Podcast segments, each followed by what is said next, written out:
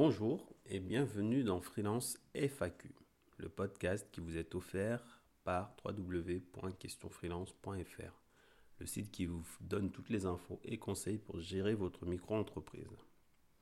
Notre sujet du jour concernera les cotisations sociales en micro-entreprise. Dans les épisodes précédents, je vous parlais du paiement des impôts en micro-entreprise, donc euh, principalement de l'impôt sur le revenu. Euh, ici, je vais vous parler donc des cotisations sociales que vous allez devoir payer sous votre statut de micro-entrepreneur. Euh, le calcul va être beaucoup, plus simple que pour les impôts. En micro-entreprise, lorsque vous créez votre activité, vous allez choisir entre la déclaration mensuelle ou trimestrielle de votre chiffre d'affaires. Si vous choisissez la déclaration mensuelle, vous allez déclarer tous les mois. Et si vous choisissez la déclaration trimestrielle, vous allez déclarer tous les trimestres votre chiffre d'affaires réalisé.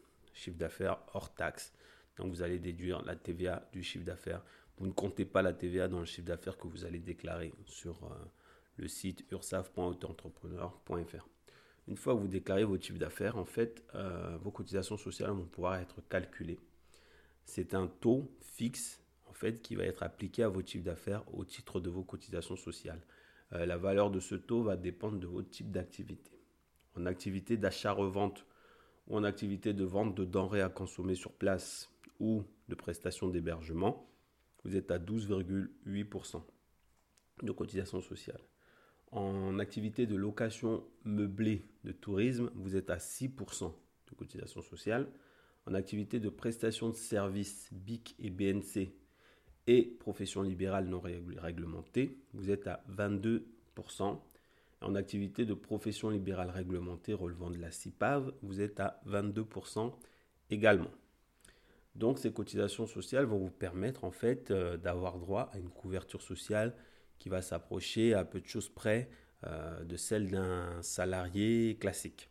Euh, à quoi vous allez pouvoir avoir droit avec ces cotisations sociales? Vous allez avoir droit à tout ce qui est maladie, maternité, invalidité et décès, retraite de base, retraite complémentaire obligatoire. Bon, mais là forcément, comme vous n'avez que la retraite de base, soit vous allez prendre une retraite complémentaire pour compenser, ça va dépendre de vous et, de ce que vous prévoyez de faire euh, dans le futur.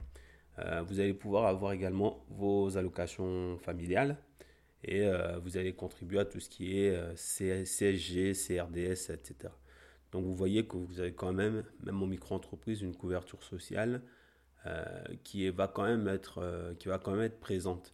Même si après les taux, enfin les, plafonds, les montants des, indemnités journalières, etc., vont peut-être pas être exactement les mêmes que, ceux d'un salarié. Vous avez quand même une couverture sociale qui est là par le fait que vous payez quand même des cotisations sociales suffisamment élevées. En plus de ces cotisations sociales-là, vous allez payer euh, ce qu'on appelle une contribution à la formation des professionnels, qui va, vous permettre en fait de bénéficier du droit à la formation. Donc de la même manière qu'un salarié, votre compte CPF va pouvoir être crédité euh, en fonction de l'année, euh, dans l'année, si vous avez travaillé une année complète, etc. Bref, il y a des règles qui s'appliquent.